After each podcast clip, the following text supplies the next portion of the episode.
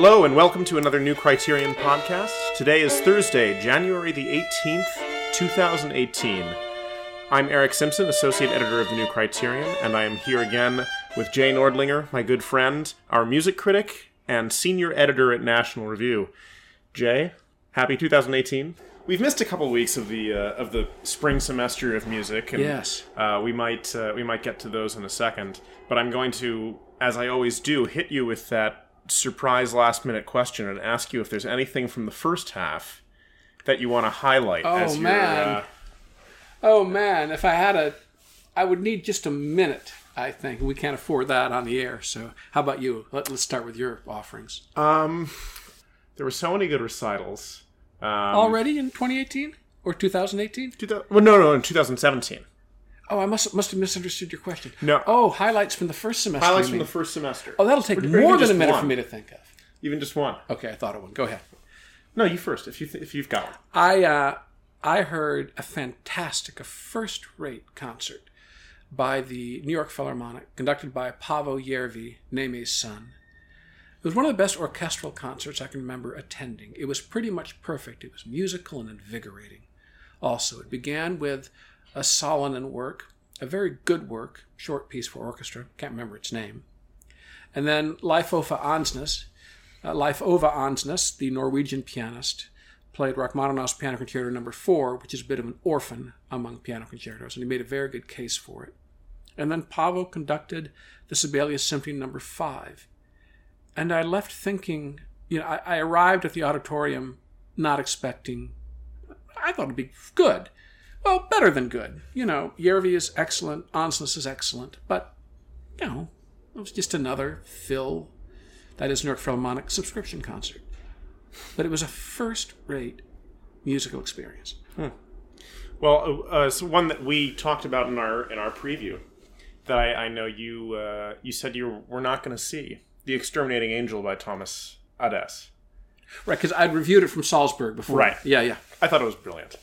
I found it found it totally invigorating. It's a it's a wild sort of piece. It's it's a it's a obviously a wild, bizarre story. But uh, yeah, I think that was the best thing that I saw at the Met all fall. Granted, I, I also think this has been a pretty uh, sort of a snooze of a Mediocre season. season. yeah.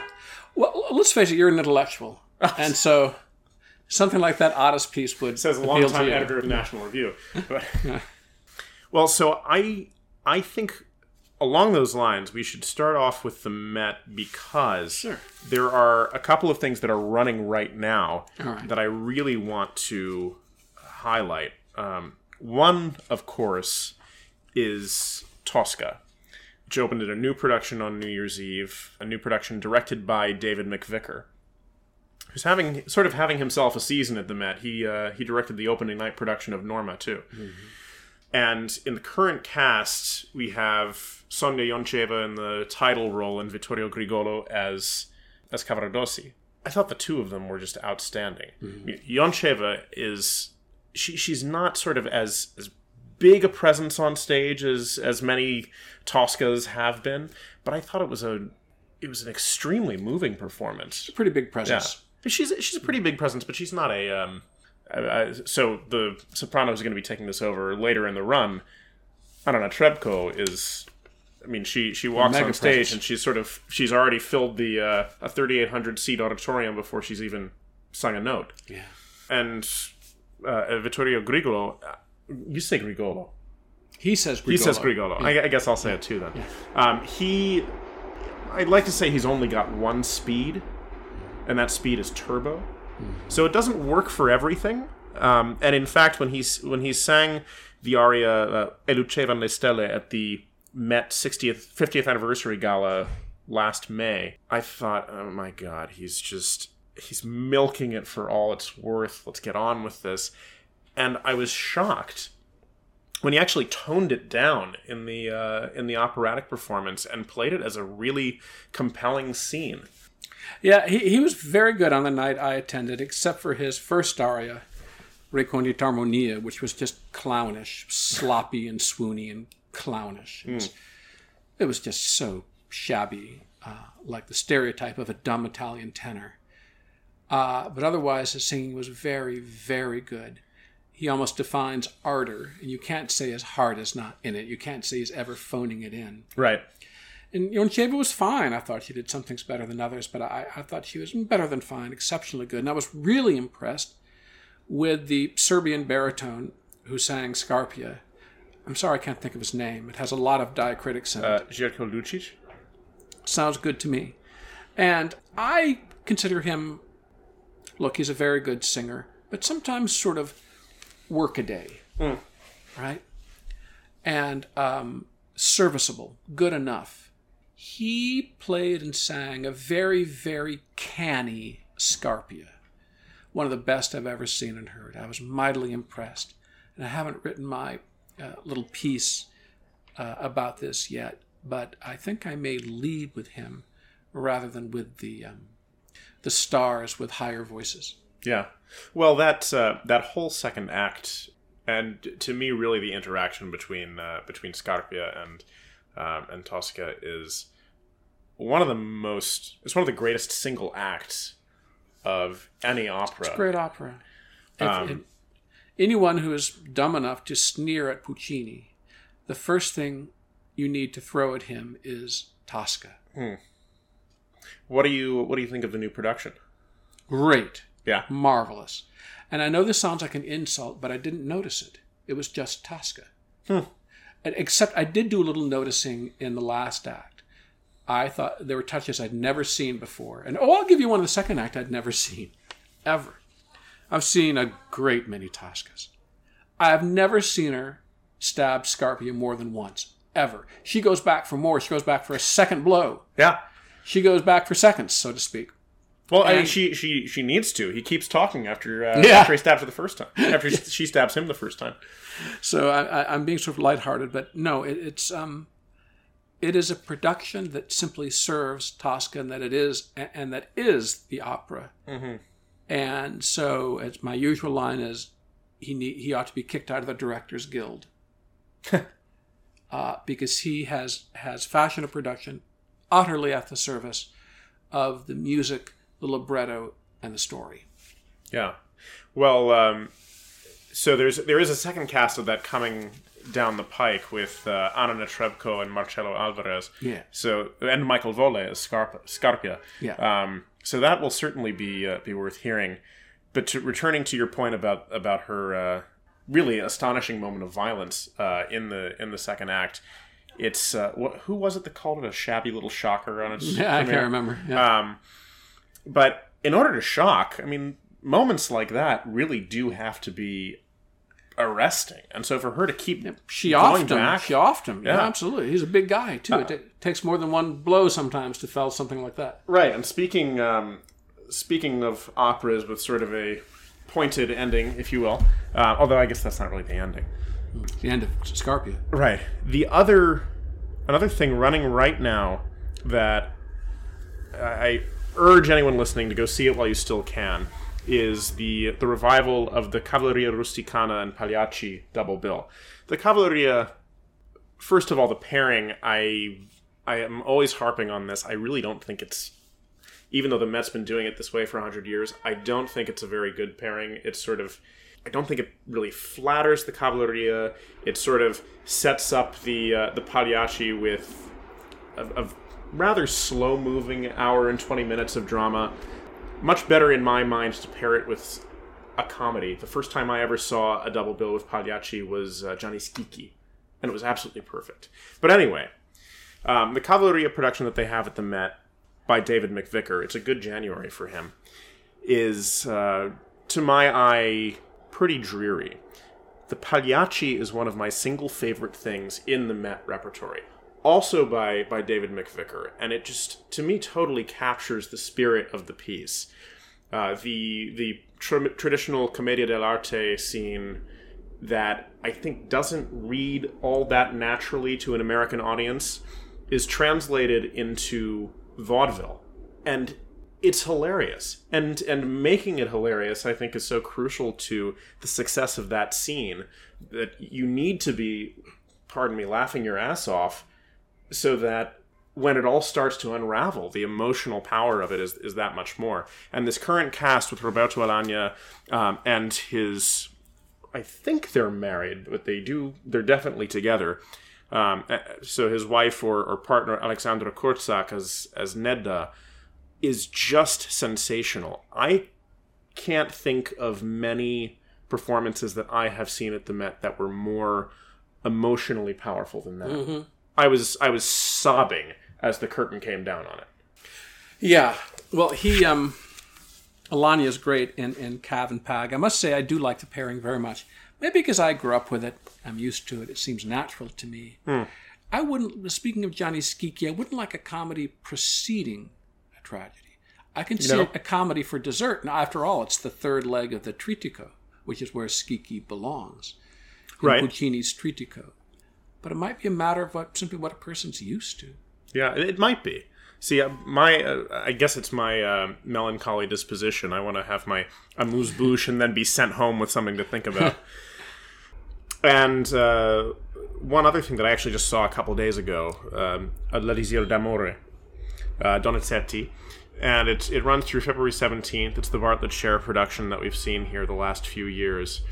Uh, Pretty Yende was Adina, and I think she was sick. In fact, on her social media, she was sort of she didn't comment directly, but she was telling people, uh, "Please, please keep me keep me in your thoughts in advance of this performance tonight." Um, and and she sounded like she was struggling. Matthew Polenzani was just sublime as Nemorino that wonderful aria una furtiva lagrima it was just like the it was about the platonic ideal of how that aria should be sung Spoken like a classic scholar. Mhm. I agree. He's sensational. He's a he's, he's a great Nemorino and other things. yeah anything else catching your eye Give Pavarotti a listen. oh well yes I, i've heard that one too i've yeah. heard that one too unfortunately i never heard it in the house No. You want from me at the Met? Um, get the right page here. Well, the upcoming music director, your fellow Philadelphian, i, I guess of a sort yeah He'll be conducting Parsifal, yes and I think it'll be a test of what the Met is getting. I don't have high hopes, no but I would love to be proved wrong. see i, I think uh, it'll be I think it'll be a nice test. And also conductor is mature and he is barely out of the gates. yeah It's a very big job for well, so's the Philadelphia Orchestra. Well, I uh, I agree that it'll be a big test. However, I do have high hopes. In fact, um, when people ask me what should I go see this spring, I I say every time, number one, go see this Parsifal, and I do th- I do think he'll lead it very well. For one thing, some of the he doesn't have a lot of experience in Wagner, and that's that's a fair concern. But some of the the Verdi Shouldn't you get that experience in Podunk rather than the pit of the Metropolitan Opera in New York City? Eh. I mean, put Karajan your spent all those fire.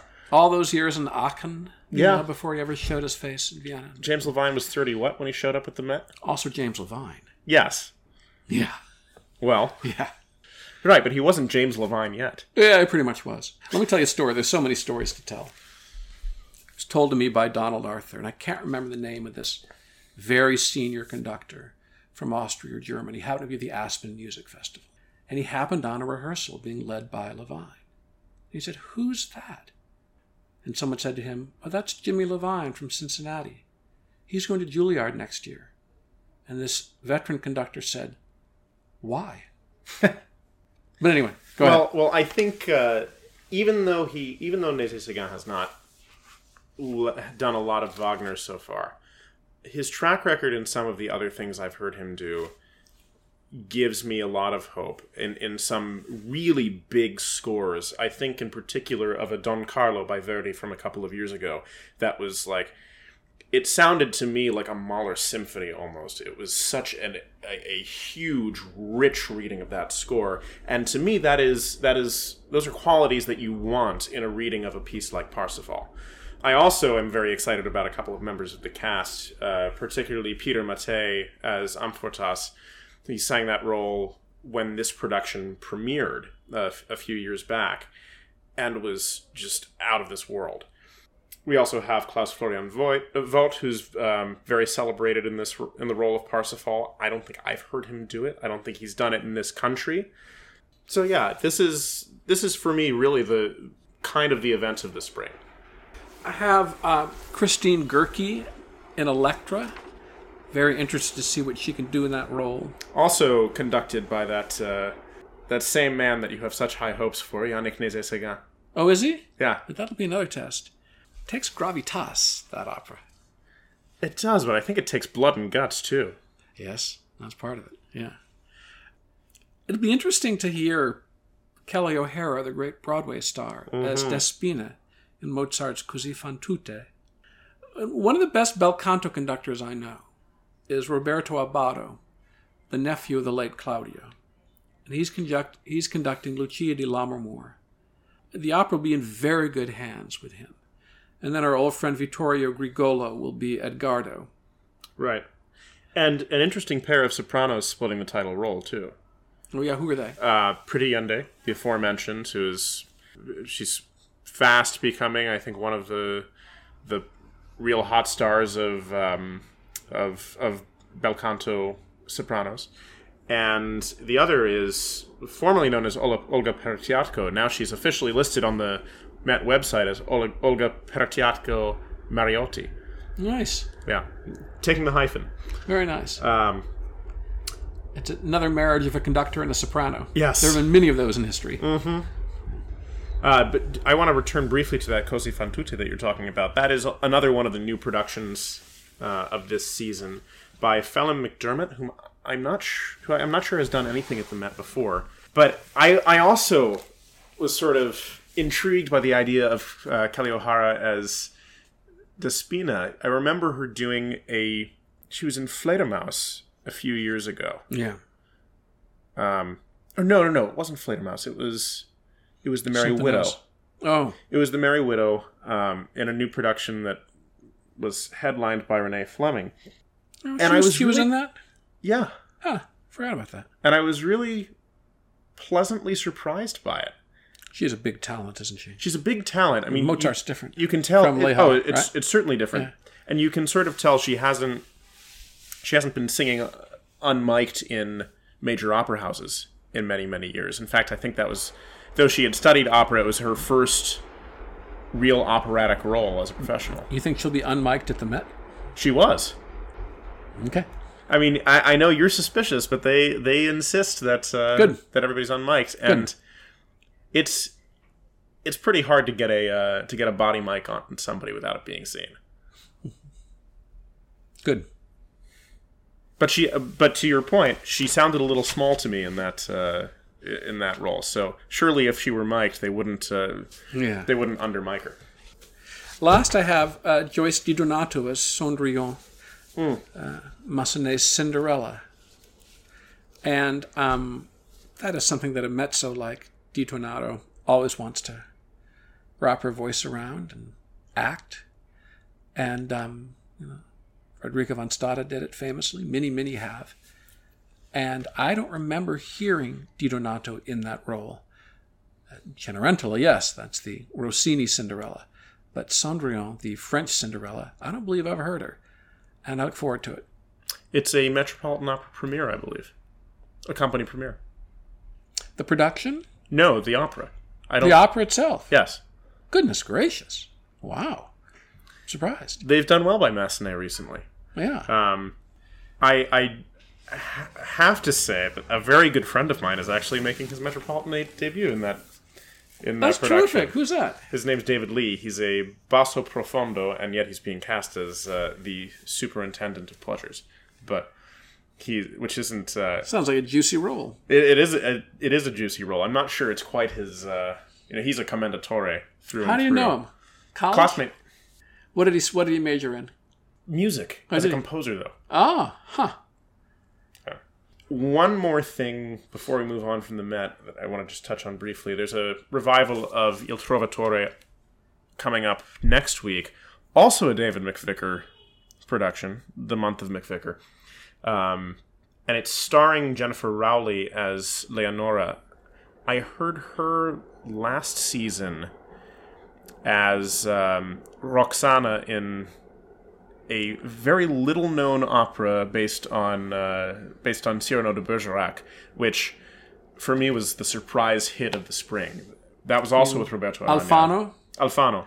It was revived for Domingo. Right, mm. and it was most recently revived mm. for uh, for Alagna, and it was. I I had never heard this thing before, and it was just. It was devastating. It was beautiful. Uh, it was it was charming and it was devastating. And Jennifer Rowley was a, a large part of that. She was um, she's got a lovely voice and a, a wonderful, lively stage presence too. So moving on from the Met, Yeah. Where do you want to go next? uh, I would say Carnegie Hall. My uh, my notes on that Let's go. are extensive. Okay. Actually, I sort of want to make a general note about this spring. Jay, can you think of any, as you say again in your uh, in your upcoming piece in the New Criterion, anniversaries seem to be the organizing principle of the music industry. Can you think of any anniversary for Schubert? 1797 to 1828. It doesn't doesn't seem like an anniversary year, and yet I'm seeing Schubert everywhere. Now, to me, every year is a Schubert year, right? and maybe that's just what we're uh, we're seeing. But this weekend, uh, this Saturday, in fact, Jonas Kaufmann and Helmut Deutsch are performing performing Die Schöne Müllerin on the main stage at main stage at Carnegie Hall.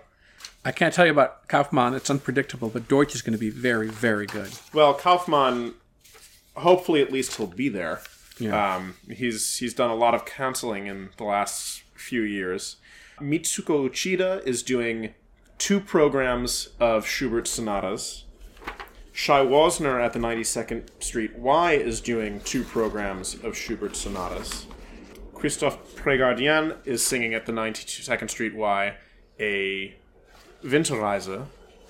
And I believe somewhere in my Carnegie Hall notes, I've also got a uh, oh, Chamber Music Society tomorrow night is doing an homage to Schubert concert, and somewhere in my Carnegie Hall notes, I have an all Schubert or Schubert inspired program by the Orchestra of St. Luke's.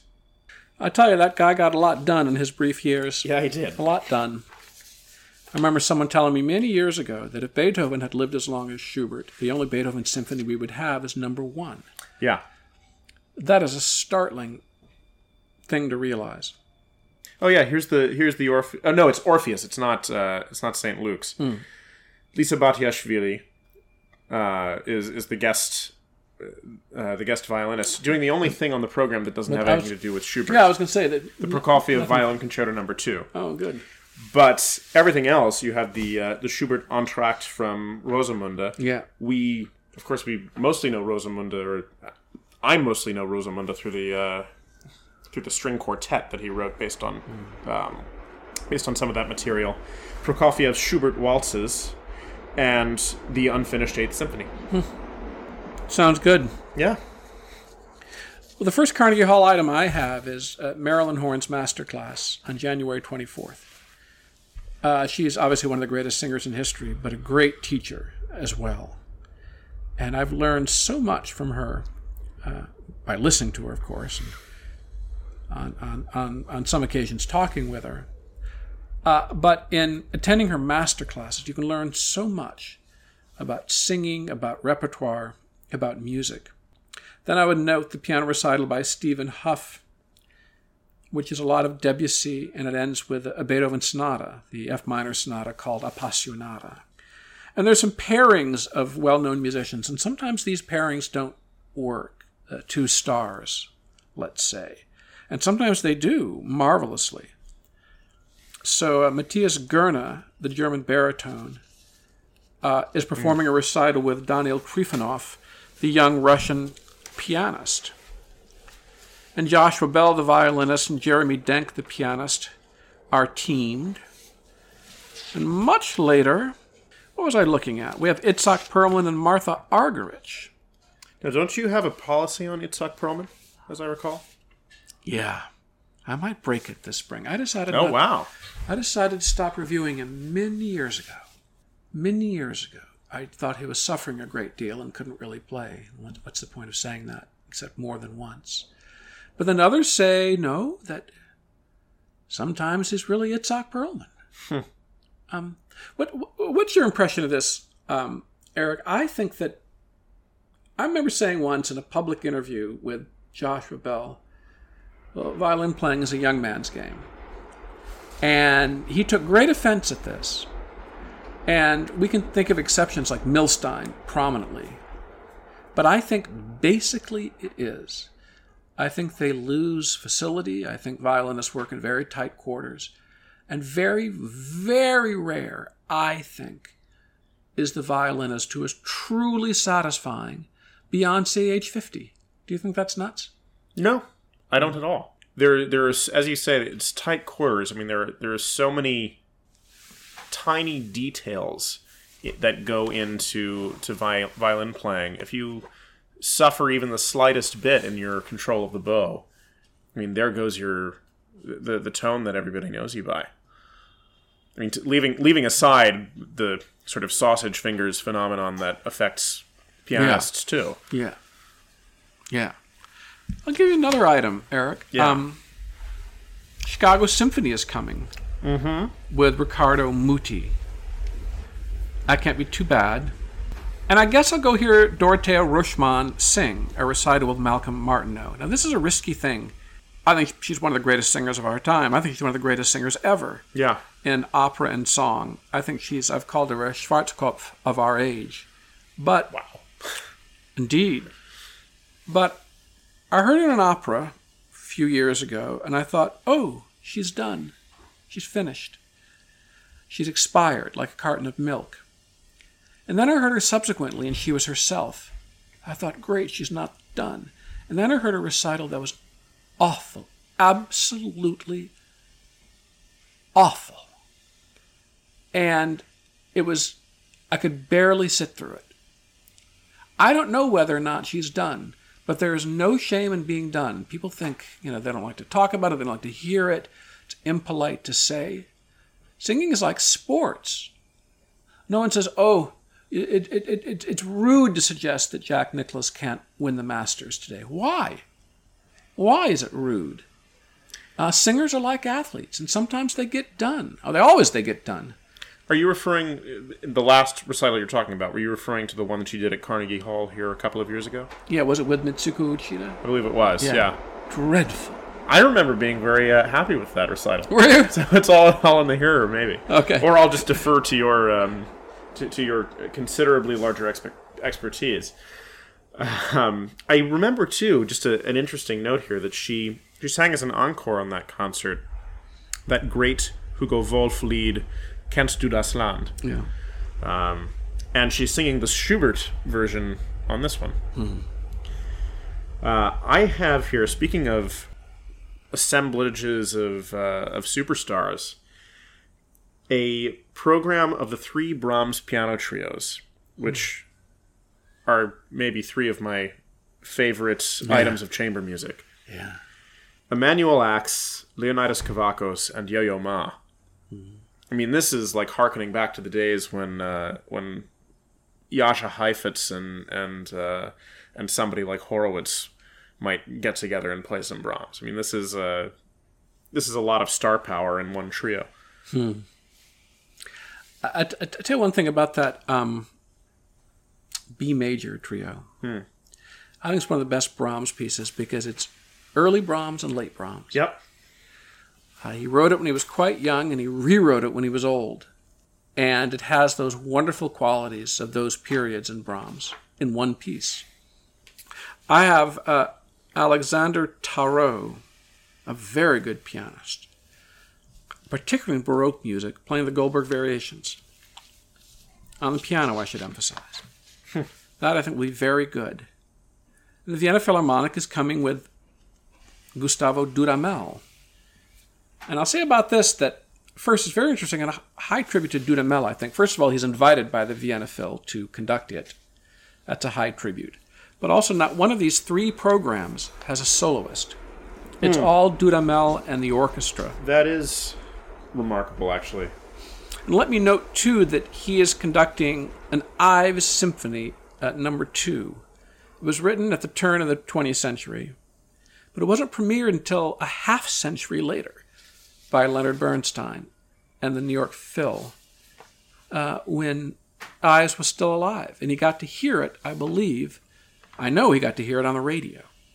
It, it, it's not every day you hear a tenor in recital. Tenor recitals are very rare. Mm-hmm. But Piotr Beczała, the Polish tenor, is a recitalist. And he's performing at Carnegie Hall. We're talking about Carnegie Hall here in this segment with the excellent Martin Katz.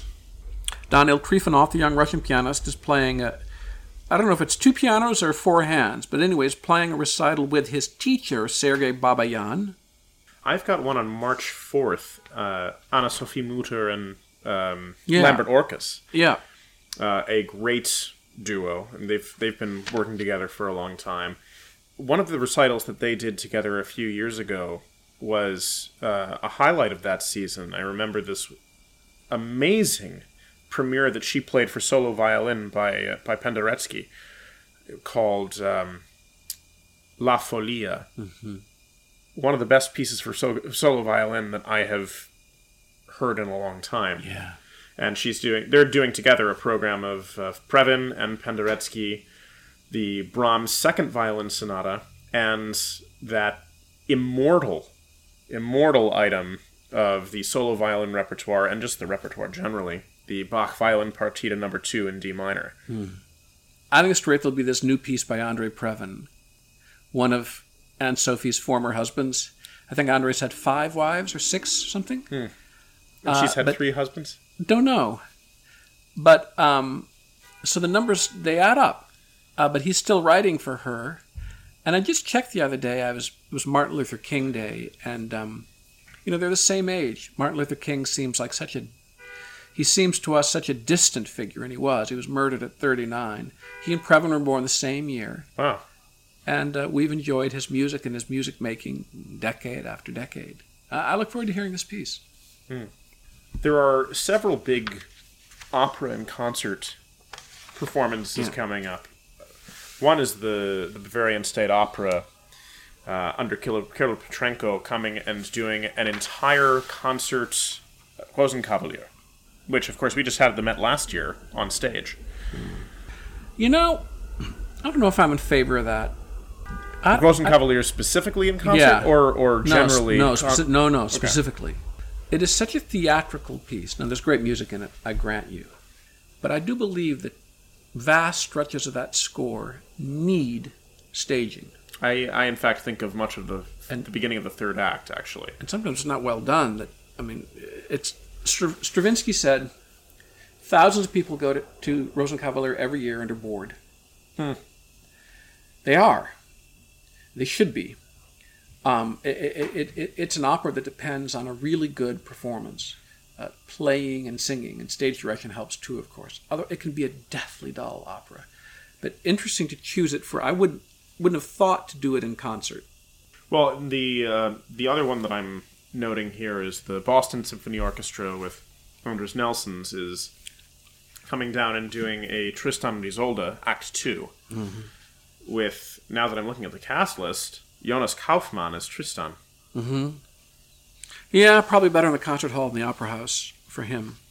An interesting thing about the Bavarian State Opera is that it's an opportunity for a New York audience to hear the next music director of the Berlin Philharmonic, Yeah. which is arguably the best orchestra in the world, most important orchestra in the world. Uh, there are two programs, or maybe three. I've, I've written down two here. Two programs of the Bavarian Radio Symphony Orchestra with Mariss Jansons, uh, and I'm loving this this one on May fourth. Frank Peter Zimmermann, one of the, I think one of the, the great violinists of of today, performing Prokofiev's first violin concerto. And the rest of the program is Rossini's William Tell Overture, which everybody I love that they have the guts to play Yeah, that. right. I love they have the guts to play that. It's one of the best Rossini overtures. It's one of the best overtures. uh, and Beethoven's Eroica. Yeah. I'll tell you something odd. Of course, I cherish all nine of them and would give up a limb before giving up any of those symphonies. I must say, I'm not as high on the Third Symphony as the world at large is. Never Really? have been, even since I was a child. Yeah, never have been. I'm not sure it isn't too long. Well, Uh, there's some Beethoven symphonies I regard as perfect. Number seven being the obvious example. Number five, yep. number four, number eight.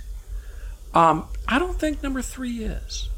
Well, I think to your point about it being too long, the fastest, the, the only the only performance of the Eroica that I've ever heard that actually approached Beethoven's tempo. Toscanini. No.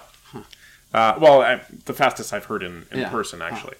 And and before I tell you who did it, it's it's abs- it was absolutely thrilling. I mean, it he got through this this enormous symphony in something like 40 or 45 minutes, which is a, a breakneck pace by most people's standards. Haitink? Who? Yannick Nézet-Séguin. Oh, really? And it was the most thrilling eroica that I have ever heard in person. Ah.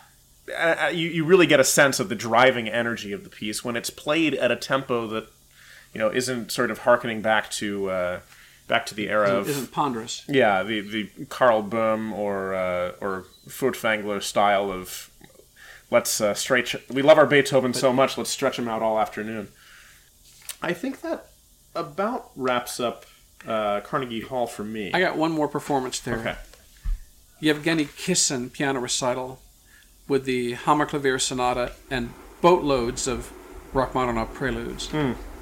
Um, I heard this recital in Salzburg last summer, and uh, Rachmaninoff was exceptional, and the Beethoven was um, defensible. I've got a few things from the Chamber Music Society that I want to Yeah, point out. Uh, they, I love the Chamber Music Society's style of programming. me too. I was going to say that. Yeah, Great they, minds. they always have they always have an interesting way of framing a program, and even beyond that, just the fact that they their model is have a big roster of musicians for the season and uh, trot them out for various concerts means you can have like a, a, a piano and uh, violin sonata and a string octet and a uh, wind trio all on the same concert. And one of their themes this season is they've they've thought, well, let's uh, look through the archives and dig up some interesting historical programs. So one of these is it's on March 23rd. The title of the program is 14th of March 1824. And the program is Schubert's Rosamunde Quartet, which is one of my favorites, and Beethoven's Septet, Septet in E flat major for winds and strings. I, I singled out a program of theirs called the Roaring Twenties. Yes. Which includes. Janacek, Copland, Gershwin, and Korngold. I love that foursome of composers. Really good idea. And then there's a um, there's a February 9th program of César Franck, who everybody knows the uh, that wonderful sonata for violin and piano, often for cello and piano, And the symphony. and the symphony. And they're giving us more the um, prelude, chorale, and fugue for piano, and the quintet in F minor for piano, two violins, viola, and cello. So get a little more than your standard Franck diet. Also underrated as a song composer, may I say. Hmm. I don't know that I know his uh, his song catalog. You do, yeah. Anything from the Phil for you? Get to the right page, Eric. I'll just rattle along here till I get there. Absolutely from the Phil. I, I noted some things for um, different reasons. Obviously, that's what we're doing here. One here, Jaap van Zweden, one of the best conductors in the world. Fabulously disciplined, smart, knowledgeable man, and also a musical and impassioned one. He's truly a great conductor. And the new uh, music director of the, Of the New York Phil. I was a shocking hire, by the way. and he's doing uh, Act One of of Die Walküre, the, the second of the Ring operas. And um, I look forward to that. And also to hear him conduct uh, the Prokofiev Symphony Number Five. I, I definitely want to hear that. I want to hear Esa-Pekka Salonen conduct the Eroica Symphony. I don't really know Salonen as a Beethoven man. No, neither do I. I want to hear Eschenbach conduct the Bruckner Ninth. That's uh, that's a symphony that, that very senior conductors especially like to conduct. In fact, I, is not a senior conductor, but I heard him conduct it last night with the Concertgebouw Orchestra. Manfred Honeck, I list him because he's one of the best conductors in the world, Yeah. um, coming to conduct the New York Philharmonic. So those are my highlights. And he's uh, conducting a fantasy of his own arrangement um, on Dvorak's Rusalka. Oh, that's great. Uh, also on that program are some selections from Tchaikovsky's Sleeping Beauty and the Sibelius Violin Concerto played by Nikolaj Znaider, who the following weekend will be conducting the New York Phil. Uh, and on that program is one of my. This is sort of in my in my category of drop everything else and go hear it pieces. The Elgar Cello Concerto, played by Jian Wang. It, it, it's funny you should mention that because I was just thinking about Znaider. He played the best Elgar violin concerto I've ever heard, ever, with with Colin Davis, and I've not heard him play that well or even well since. Really, Nope. it has been a while since I've heard him, but I don't think of him as And I love his recorded Brahms sonatas with Bronfman. right. He's not past your violin sell by date, I don't think. It's just a notion I have. I'm not even sure I'm right. But I think there's a real. I'll tell you something sort of funny, a curious fact. You know, there, there's a reason violin sections are, are filled with women in their 20s, right? I think there must be. Funny thing about Russian orchestras, often they look like youth orchestras. Hmm. Why? No union protections. No union protection. They broom them. They're absolutely unprotected. Now, I can argue this either way, I think. I don't really Right. have a position on this. I remember inquiring about that because I noticed this. Personnel in Russian orchestras is very, very young. They broom them as soon as they're the least brittle. Hmm.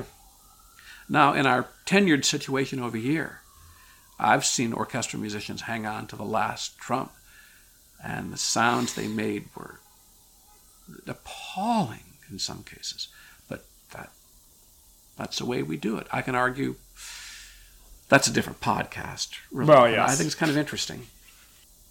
At the Armory, Nadine Sierra, the uh, the latest George Hang London you, award. hang on. You got any New York more New York Phil stuff? I'm done with the New York Phil. All Are right. you? Yes. All right.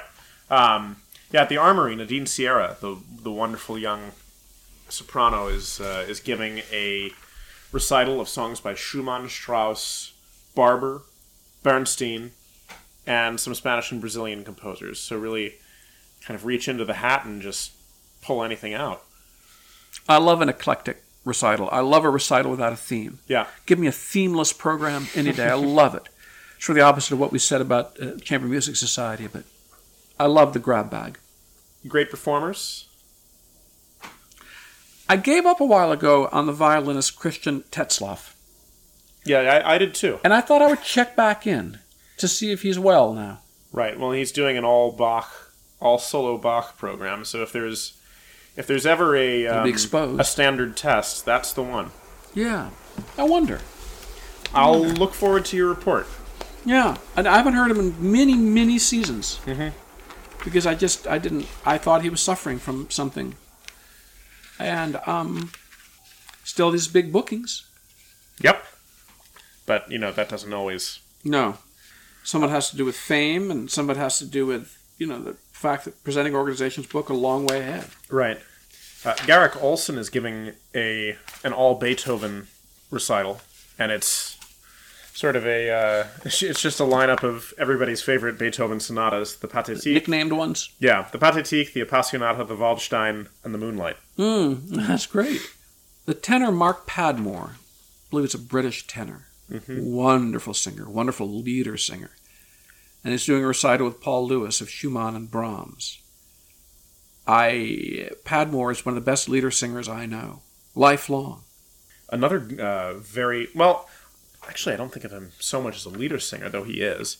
Um, Gerald Finley, the bass baritone, Yeah, who's uh, a- yeah. also a wonderful, uh, a wonderful Opera operatic singer. singer. He Yeah. was, he was just in that run of um, Thais at the Met, Yeah. and was sublime in it. He was absent the night I went. Oh my God, no! Yeah. It was a fine substitute. Yeah. Fine substitute. Yeah. Oh, but you missed out. And he's giving a recital with Julius Drake, who is one of the finest lieder accompanists of today. Gustavo Dudamel again. Yeah. With his own orchestra. with the LA Phil, his own his own band. They're doing a, a piece by Esa- Esa-Pekka Salonen. As far as I know, the title hasn't even been released. So a really new work. Uh, and Shostakovich's great Fifth Symphony. And, and, and the Varese Amérique is in there too. Yes. Then he's doing the Beethoven Ninth Symphony, uh, preceded by the Chichester Psalms of Bernstein. Everyone's doing Bernstein this year because it's his centennial year. And then uh, Rattle, Simon Rattle is coming through with the LSO. His, uh, I guess, his new outfit. Yeah. Mm-hmm. Sort of funny to think of it as his new outfit, uh, going back to the UK. Yeah. And it's an all Mahler weekend. Symphony number nine, Symphony number ten, Das Lied von der Erde. Mm-hmm. Bernstein says that uh, the Song of the Earth is Mahler's greatest symphony. I must say I don't think so. Uh, but he said it more than once. Bernstein, by the way, has uh, been on Jay's mind a lot. You should uh, should all read his upcoming feature piece in the New Criterion on the Bernstein centenary. Thank you. I don't with Mahler. I don't think anything is better than two, three, and nine. I love the first symphony as well. I, I love the first two, and I'm, I'm definitely with you on two. In fact, we're both hearing uh, we're both hearing the first tonight, Yeah. the Royal Concertgebouw Orchestra. I, not often I can say this. Can I? Can I name drop? Please. I was talking to Marilyn Horne the other day, and yeah, we there's were, a name drop. we were talking about great first symphonies: Beethoven, Brahms. Brahms, uh, Mahler, Shostakovich, uh, Prokofiev, nifty little classical symphony, and, and, and so on, and ones I'm forgetting. And I said, I must say, Mahler first, and Horne said, I'll fight you for the Brahms. She's a real Brahmsaholic. As Oh, I am too. Yeah, I am too. too. All four of those Brahms symphonies, I would fight you for. Even three. Even three. All right. Yeah. Yeah, good. I mean, especially one and four, but but uh, even three. I'd give anything to trim the last movement of the second, which I love so Hmm. much. Give anything to trim it. That's another discussion. So that was great performers. You got anything from the 92nd Street Y? You mentioned I something. meant, yeah, I, I, I think I basically ran through it in that uh, there's there's that tenor Christophe uh, singing that immortal cycle of Schubert's Winterreise, Yeah. which I can never listen to enough. You don't mind it from a tenor then, rather than a lower voice. I don't mind it. All right. No. Yeah, Um, neither if it's done right. Yeah, and in fact, I uh, after reading Ian Bostridge's book on it a couple of years ago, Brilliant guy. brilliant guy, great singer. He made a pretty good case. You know, I, I'm still going to listen to my Matthias Goerne and my uh, and, and my Fischer Dieskau and Dieskau, Yeah. but he made a pretty good case of uh, why it why we should hear more tenors sing it. At the 92nd Street Y is appearing one of the greatest flutists of all time, Hmm. Emmanuel Pahud, the Swiss flutist who's a principal in the Berlin, Berlin Phil, playing with a very good pianist, Alessio Bax. And for many, many years, all the, le- all the years I've lived in New York, uh, New York City Opera has introduced me to repertoire I didn't know, not necessarily new pieces, but old pieces that I haven't known. And uh, I've learned a lot of repertoire thanks to the New York City Opera, and they're still doing it in their present incarnation. They are giving the New York premiere of Donizetti's first opera, uh, Pygmalion, and they're pairing it with the Pygmalion of Rameau. So I think that is um, an enticement.